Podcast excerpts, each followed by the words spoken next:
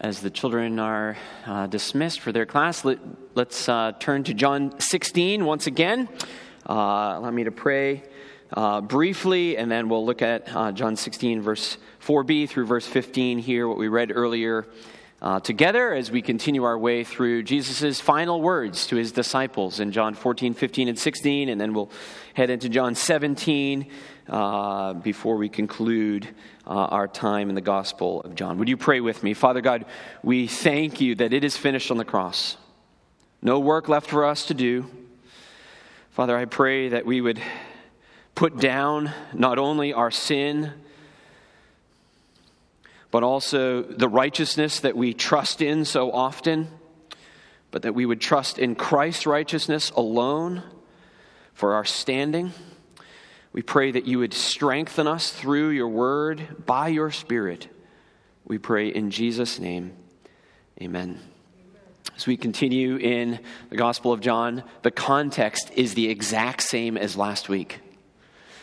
And the tone is the same as last week. Jesus is still addressing his disciples. It's still Thursday night. They've likely left the upper room and are starting to walk, as indicated at the end of, of chapter 14. But He's still with them, still with the 11. Final words. They're making their way to the garden. Judas will there betray, betray Jesus. Jesus will be arrested. Peter will deny the Savior. Jesus knows the cross is coming the very next day. So he's preparing his disciples, right? He's preparing them for all of this. We said last week, Jesus is leaving, hatred from the world is coming, but so is the Spirit. The disciples have been with Jesus for years, and he's telling them now these instructions, these final instructions, because they weren't ready then. But he's leaving now, and they need to know this. Those of you that are parents have undoubtedly come to this realization that if you know you're going away on a trip, you don't tell your kids except for when they need to know, which is really right before the trip. Right? They don't need to know. They, they don't know the difference between dinner tonight and next Thursday. They don't need to know that you're going somewhere in a month a month out, right? And and then as it gets closer and you're about to leave, that's when you give the instructions, right? You're you're leaving. That's when you give the instructions. That's when that's when they're most ready to hear it. That's when they most maybe feel the need to hear it. Like, okay, we're, we're leaving. Uh, I mean, uh, they're leaving. My parents are leaving. I need to hear what I'm going to need to know, who's going to be watching me, what I'm going to be up to, what's the schedule, da da da da, and they'll have their questions, right? That's what we have right here, right? Jesus knows. They're ready for it now because he's leaving now. It's Thursday night, and they have questions. We saw some of these in chapter 14, like, where are you going? Why aren't you taking us? Can we go there? How can we go there if we don't know the we don't know where you're going? We can't know the way. They got questions. It just reminds me of me trying to leave the home with my wife on a date, right?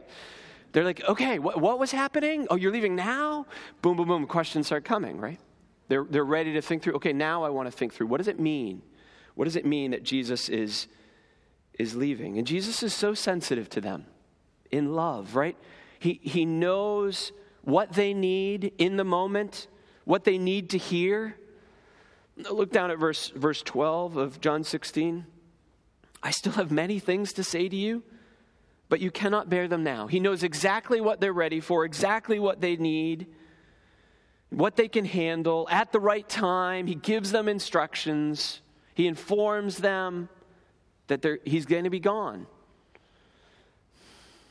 He makes it clear that he's going to the Father who sent him. And verse, verse 5, he notes kind of a funny thing. I think if you're reading, it, it's interesting, intriguing. I think there's a couple possible good explanations, but he says, None of you asked, Where are you going? And if you've been kind of reading along, you know that's exactly what Peter asked.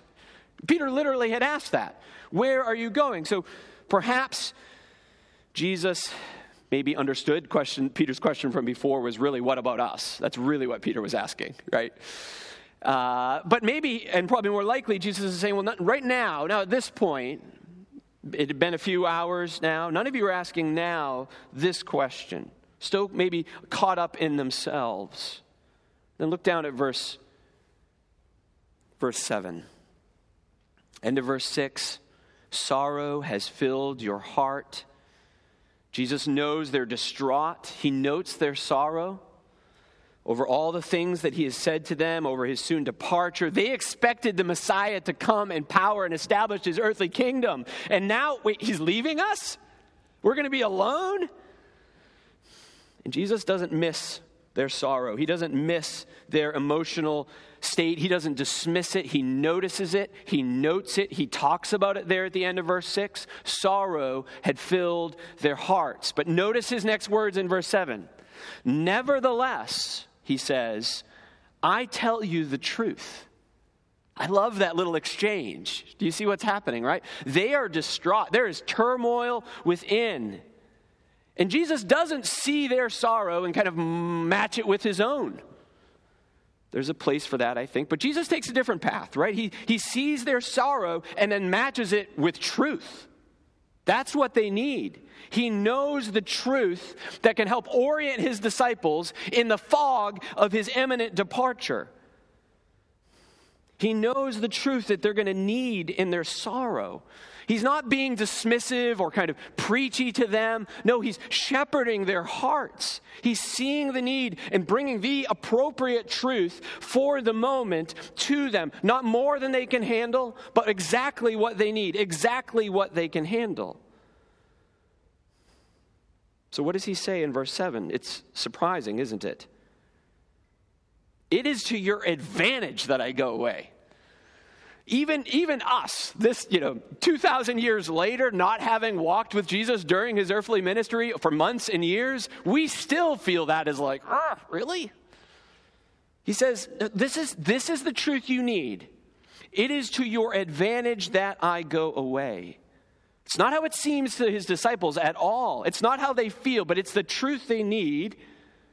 Jesus' ways are often surprising, aren't they? Jesus doesn't say, well, it's a wash, you know. I'm leaving, Spirit's coming, it's going to be okay. No, he doesn't say it's a wash. He says, no, it's gain. It is gain. I am leaving, but the Spirit's work is going to be so significant that it's actually to your advantage that I go so he can come. Isn't that amazing? The Spirit's work is going to be so significant in the lives of his disciples that it's actually to, to their advantage that he depart. That is, that he go to the cross, the grave, resurrected, and then ascended to the Father. So, so we are left asking the question what? What is so significant about the Spirit's work that it could actually be to their, to our advantage, that Jesus is not still amongst us? The Spirit's work, friends, must be super duper significant, right? I mean, like, really significant if that is a truth that's going to comfort these disciples in their distress. Do you see that? It, the, the Spirit's work can't be just small shakes. It's got to be pretty significant, I think, if the truth that they need to comfort them in their sorrow is the work is so significant that it's actually better if he leaves so the Spirit can come. So we want to ask the question of them what is that? What is the nature of the Spirit's work? And we're going to see two aspects here in what Jesus teaches them next, beginning in verse 8. First, we're going to see the Spirit's work convicting the world of its sin. And then we're going to see the Spirit's work guiding his disciples into the truth. Those aren't small things, those are massive things. And the disciples needed those things needed those truths, needed those realities of the Spirit's work, and, and so do we. And so do we. Point number one, only two points this morning. Point number one convicting the world of its sin. That's significant. This week I read, rough count, probably about seven different commentators or theologians or authors on, on these verses, verses six, sorry, eight through 11. And, and there's a very broad sweep of views as to how to take these verses. I'm just going to say that up front. I'm not going to tell you the four views. I'm going to give you what I think is the right one. Uh, happy to talk with you afterwards here. We can read them, and if we're not careful, we can just kind of move over them. We can be intimidated by Jesus' words. He talks about sin and righteousness and judgment. Those are like big religious words. And we think, well, where's, where's the good stuff? I'll just keep reading. Or we can just kind of assume, well, whatever comes to my mind when Jesus says judgment, that must be what he means. And whatever comes to my mind when I hear the word righteousness, that must be what Jesus means. And, and, and move on like that. But no, we want to slow down. We want, we want to read these verses, and I'm going to read verses 8 through 11 again in just a moment. And as I do, I want you to notice two things. Two things. So Jesus is going to list three things. So I want you to note the things that Jesus lists. Right? There's three of them. I think it'll be fairly obvious. He, he gives them and then he explains them. But I want you also, secondly, I want you to notice how Jesus assumes that these three things hold together. They're parallel. They're not unrelated, they're in a line, they're of a sort, they're grouped together. So I want you to notice both of those things, what the three things are, and then how Jesus sees them as parallel. So if you have a copy of God's Word, eyes down in John 16, 8, as I read, or just listen. And when he comes, that is, the Spirit, the Helper, the one that Jesus is going to send, when the Spirit comes, he will convict the world concerning sin and righteousness and judgment. Concerning sin, because they do not believe in me. Concerning righteousness, because I go to the Father, and you will see me no longer. Concerning judgment, because the ruler of this world is judged. When the Spirit, the Holy Spirit, comes, Jesus says that Spirit, He will convict the world. This is where the debate of this passage begins, right? What does this mean? What does it mean? Well, the word used here for convict is, is translated in other passages variously. That is, it has a kind of a whole breadth of possible meanings that, of course, we have to use the context to determine. So it could mean reprove or rebuke or expose or tell, or what our passage here has as convict. I think Jesus means that the Holy Spirit will bring the world to the point of recognizing its wrongdoing. Right? He's going to bring it to the point of recognizing wrongdoing. He's going to point out the wrongdoing to the world, that is, those in the world. And since the Spirit is never wrong, He's not merely accusing them of something kind of frivolously. He's trying, or He's not merely trying to kind of convince them no, he's convicting. He's indicting the world. He's not off the mark, he's nailing it. He's going to bring the world to the point of recognition regarding what is true of themselves. They are in the wrong, they are sinners, they are guilty. You say, Pastor Ross, that is that's great. That's, what, that's what I was thinking. Super, you're doing good. So then, how do we take that definition of convict and apply it to righteousness? Right? Sin, convicting of sin, we get that, right? We use that language. The Lord convicted me of a sin. Great. Praise the Lord. How do we think through conviction of righteousness and then even maybe stranger, convictor, uh, conviction of judgment? And this is where our, our initial observation serves us. These aren't just three kind of categories, these are actually in parallel, they're being held together. So we have sin, but then we also have righteousness and judgment. How is the world convicted of righteousness? Judgment.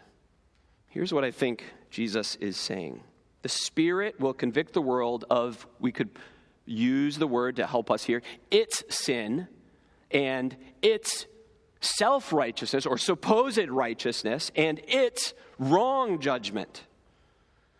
So, because the word convict is used of wrongdoing consistently, and I think in this context, and because the three items are parallel, I think that's what Jesus is saying, right? The Spirit is going to convict the world of its sin and its self righteousness and its wrong judgment, particularly about Jesus sending him to the cross.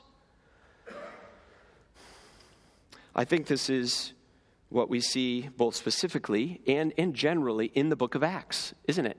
The Spirit comes and works through the preaching of the word to bring the world to the point of recognizing its sin and its self righteousness and its judgment, perhaps again, most clearly in the death of Jesus. Let me read to you a passage from Peter's sermon in Acts chapter 4. no, notice this Peter and John uh, have just been arrested. It's not really a sermon, it's kind of a speech of sorts. Uh, let's pick up in, in Acts 4, verse 5. You can just listen. On the next day, their rulers and elders and scribes gathered together in Jerusalem with Annas, the high priest, and Caiaphas and John and Alexander and all who were of the high priestly family. And when they had set Peter and John in their midst, they inquired, By what power or by what name did you do this? Note this now. Then Peter, filled with the Holy Spirit, said to them, Rulers Eh, of the people and elders, if we are being examined today concerning a good deed done to a crippled man, by what means this man has been healed, let it be known to you, to all of you, and to all the people of Israel, that by the name of Jesus Christ of Nazareth, whom you crucified, whom God raised from the dead, by him this man is standing well before you. This Jesus is the stone that was rejected by you, the builders, which has become the cornerstone. And there is salvation in no one else, for there is no other name under heaven given among men by which we must be saved. I think Peter and John were listening to John 14, right? I am the way, the truth, and the life. No one comes to the Father except through me. And then notice their response. And now, when they saw the boldness of Peter and John and perceived that they were uneducated, common men, they were astonished.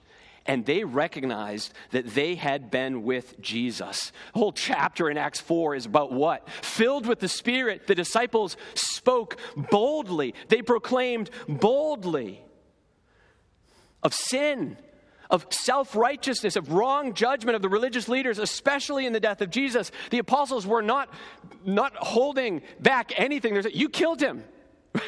You put him to death wrongly. He was the righteous one, he was the rock. He's the one you were to build your life on. Notice then that Jesus' use of the word conviction isn't primarily a feeling. That's how we use the word, right? Man, it was like nine o'clock, and I'm trying to I'm trying to watch what I eat, but I had I had ice cream. Feel convicted. No, no, that's not exalt- is all what's going on here, right? This is an indictment. This is bringing someone to recognize wrongdoing before God. It often will result in a feeling of, of guilt, sure, but it's much more than that. And Jesus began this work through his earthly ministry, right? Indicting the religious leaders, indicting the self righteous, indicting those who are making wrong judgments about righteousness and justice in God's kingdom. Spirit continues this work with greater geographical spread through the apostles, through the church, over decades and over centuries and over millennia now. So in the book of Acts, it's through the preaching of the gospel, it's through the witness of the church that the Spirit is doing this work. Remember Jesus' words at the end of, of chapter 15, just a few verses up. And when the Helper comes, whom I will send to you from the Father, the Spirit of truth who proceeds from the Father, he will bear witness about me, and you also will bear witness. You will be my witnesses. I, I, will use your preaching and your proclamation and your bearing witness to convict the world regarding its sin and its self righteousness and its wrong judgment. You and I will bear witness, and we aren't alone, as we saw last week, but the Spirit will help us, bringing the world to the point of recognizing its sin as the truth of the gospel is proclaimed, and we live lives consistent with that truth, one sinner at a time, as he repents, she repents, and believes in Christ. I think that's what he's getting at. Now let's, let's step down verses 9, 10, and 11, right? He gives the three, and then he expounds them each, and we want to just comment on those briefly. So, verse 9, concerning sin, because they do not believe in me, Jesus said. Those who believe in Jesus also believe in what Jesus has said about their own guilt. Right? So to trust in Jesus is to trust Jesus when he says we're a sinner in need of a Savior. The Spirit's convicting work enables the world to see that they're sinners, to see their need for a Savior. So the Spirit is rescuing people out of the world. They believe in Jesus, so they're no longer of the world. What a gracious act the Spirit is doing in convicting the world of sin. Look at verse 10 concerning righteousness, because I go to the Father and you will see me no longer. The world's righteousness is a false righteousness. In Jesus' day, kind of the quintessential example of this would be the religious leaders, the Jewish leaders. They were exhibit A. In our day, we might think of examples kind of out there. We might think of maybe virtue signaling online, kind of a false righteousness. We might think of pursuing uh, a justice in the culture that's not based on God's standard at all, but on man's. I think Jesus often refers to in, in John's gospel and alludes to Isaiah. And maybe Jesus has in mind, I don't know, but a passage like Isaiah 64, where he talks about all our righteousness as filthy rags, right?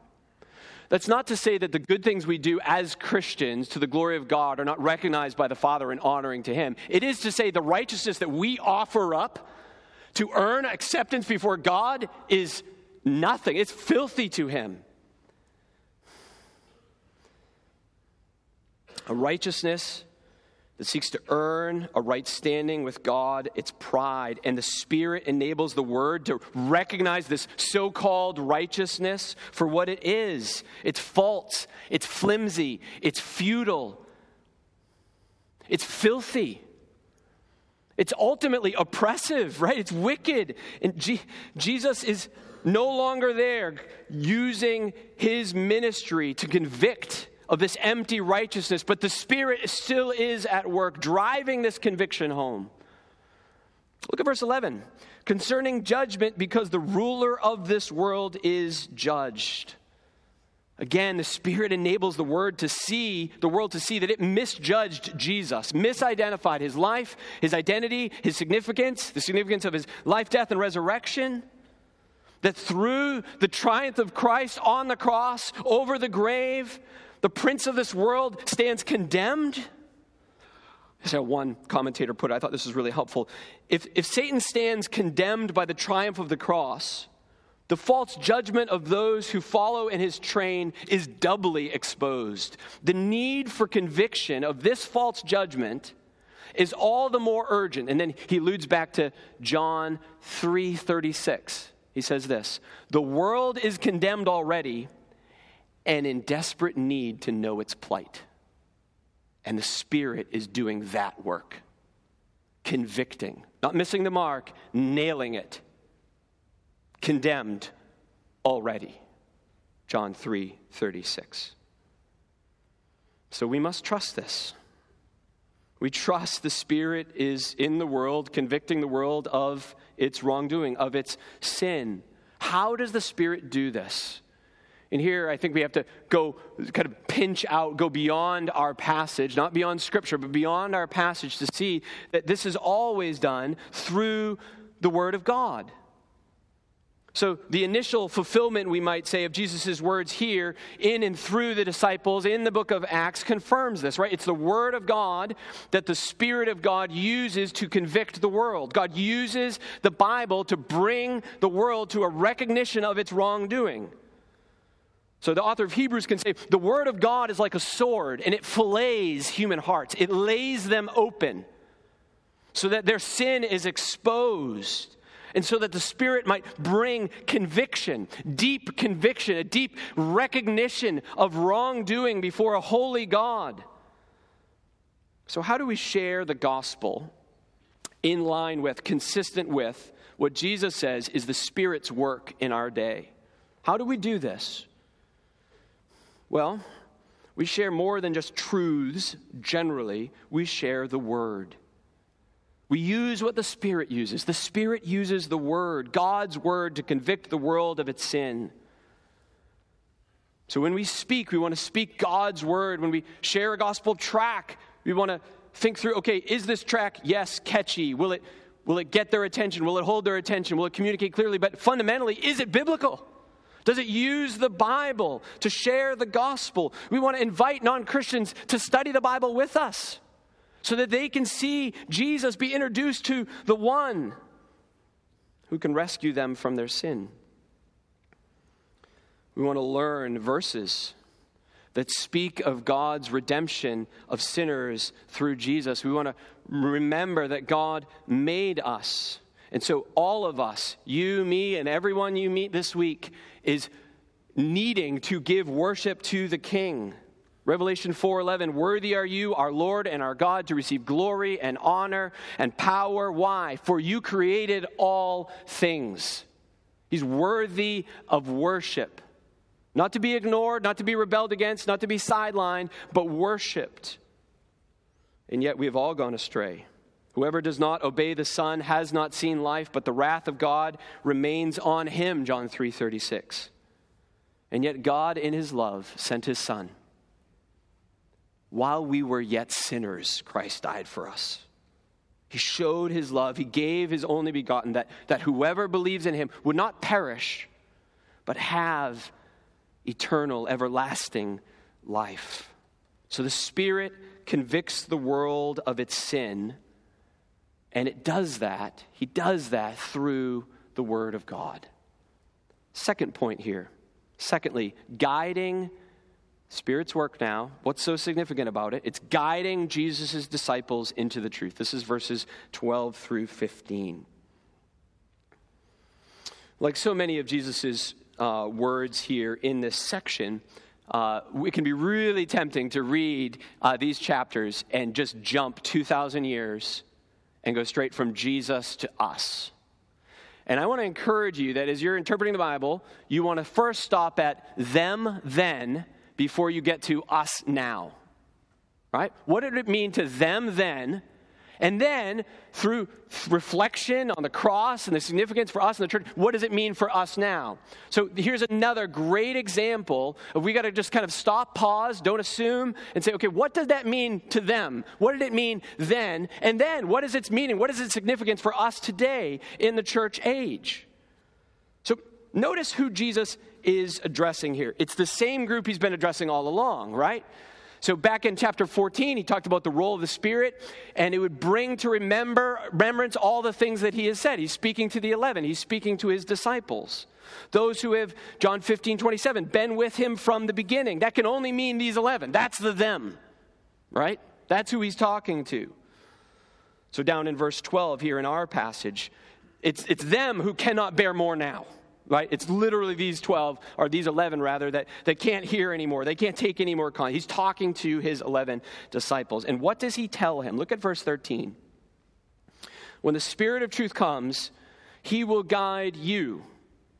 The you there is not Ross Shannon first and foremost. It's not you.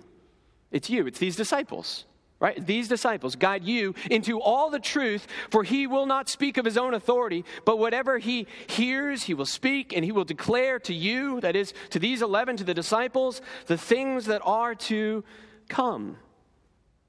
So the Spirit of truth is going to guide Jesus' disciples into all truth. This is the, the truth is the revelation of Jesus Christ.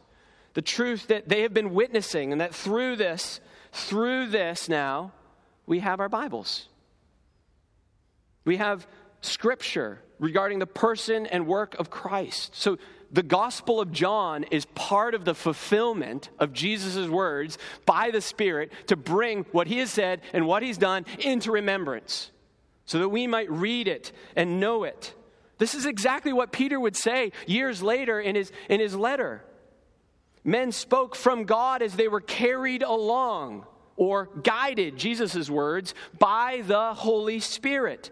So the Spirit guides. Scripture is not from the will of man, but from God through men as the Spirit carried them along, or Jesus' words here, guided them. So Jesus is speaking to them about what we would call the inspiration of Scripture. So just pause. This verse isn't about the Spirit guiding you to know which one of your friends is telling the truth. It's not guiding you. He's not guiding you to discern how to make this right decision or that right decision. Spirit is at work in times like that, but that's not what this is talking about here. notice that in the next verse is really the end of verse 13 and down. Jesus anchors the Spirit's guidance to, to what? To who? To himself. Isn't that what we see? Look at the end of verse 13. For he will not speak of his own authority, but whatever he hears, that is the Spirit, he will speak, and he will declare to you the things that are to come. Look at verse 14. He will glorify me. That is the Holy Spirit when He comes. His work, His ministry in guiding through the scriptures will be to glorify who? Jesus. For he will take what is mine and declare it to you. All that the Father has is mine. Verse 15. Therefore I said that he will take what is mine and declare it to you. Friends, the Spirit will glorify Christ. That's what he's saying.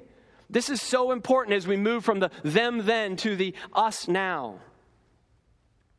So we don't see the Spirit's work when we, I'll say first and foremost, we don't see the Spirit's work when we, we talk about the Spirit more in the church. So that's a, a wonderful thing to do. It's been said that the Holy Spirit is the forgotten member of the Trinity, especially in Baptist churches, right? So it's good to talk about the Holy Spirit, for sure. But we don't see the Spirit's work just when we talk about the Spirit more or when we see certain sign gifts or when we experience dramatic things in our life. No, we see the Spirit's work when Christ is exalted in the church. Don't miss it. Look at verse 14 again. We see the Spirit's work when Christ is exalted in the church. This is significant for us to see and to ponder. A church that makes much of the Son of God through the Word of God is a church where the Spirit is at work doing His work. Do you see that? So, a church that makes much of Jesus through the Word is a church where the Spirit is at work. In the book of Acts, the apostles didn't come and preach the Spirit. No, what did they preach? The risen Christ. That's how we know the Spirit's at work in the book of Acts, is because the risen Christ is preached, the risen Christ is proclaimed. The risen Christ is glorified. The Spirit declares the truth, and that truth is Jesus. Jesus is that truth. And now in the church, as his disciples today, the Spirit inspired Word of God, centered on Christ, is central to what the Spirit is doing. So, how significant is the Spirit's work? It's so significant that it's to our advantage that Jesus is no longer with us. That is amazing. Amazing. Oh, how we need the Spirit of God at work in our witnessing, in our evangelizing, in our discipleship, in our parenting, in our relationships, in our friendships, in our church. We need the Spirit's work convicting of sin, yes, and guiding into truth, yes. So, what do we do? What do we do? We pursue word saturated Christ centered, Christ shaped ministry. To live any other way is to live apart from the help of the Spirit. But to do ministry this way is to do it with the Spirit's help, in line with the Spirit, consistent with how the, the uh, Jesus here promises the Spirit is to work. Brothers and sisters, let's pursue, pursue living in line, in step with the Spirit. And how do we do that? We go back to the Bible. We live in obedience to the Bible. We pray and ask the Lord to be about his work by his Spirit in the world. Praise God, Jesus ascended and is seated. And praise God, he sent the Spirit who is convicting the world of its sin convicting the world of its self righteousness, convicting the world of its false judgments. Praise God, Jesus ascended and sent the Spirit who is guiding his disciples in the truth, now through the word, so that we might know how we ought to live, how we ought to respond. So let's live in accordance with, in step with the Spirit, by living and centering our lives around Jesus and his word. Let me pray to those ends, and then we will conclude in song. Father God, we thank you for the opportunity that we have as a church. You have not left us without your presence, you've not left us without your word, you've not gone silent. Thank you that you've given us your word and given us your spirit. And we pray that we would go out into the world and speak your word, that you might bring conviction. We thank you that you tell the truth to a world through your word regarding its sin, its wrongdoing. So help us not just to speak, but to speak your words, to speak your truth. And Father God, I pray that you would help us not to understand your guidance as something mystical, but as first and foremost something biblical. Through, in line with, consistent with the Bible. Father, thank you for how you guided the disciples, the apostles, through inspiration to record your word. that were carried along by the Spirit. And we pray that you would guide us, the church today, as we make much of Jesus, as we study your word. We pray now as we conclude and as we go from this place that you would strengthen us through your word by your Spirit. We pray this in Christ's name. Amen.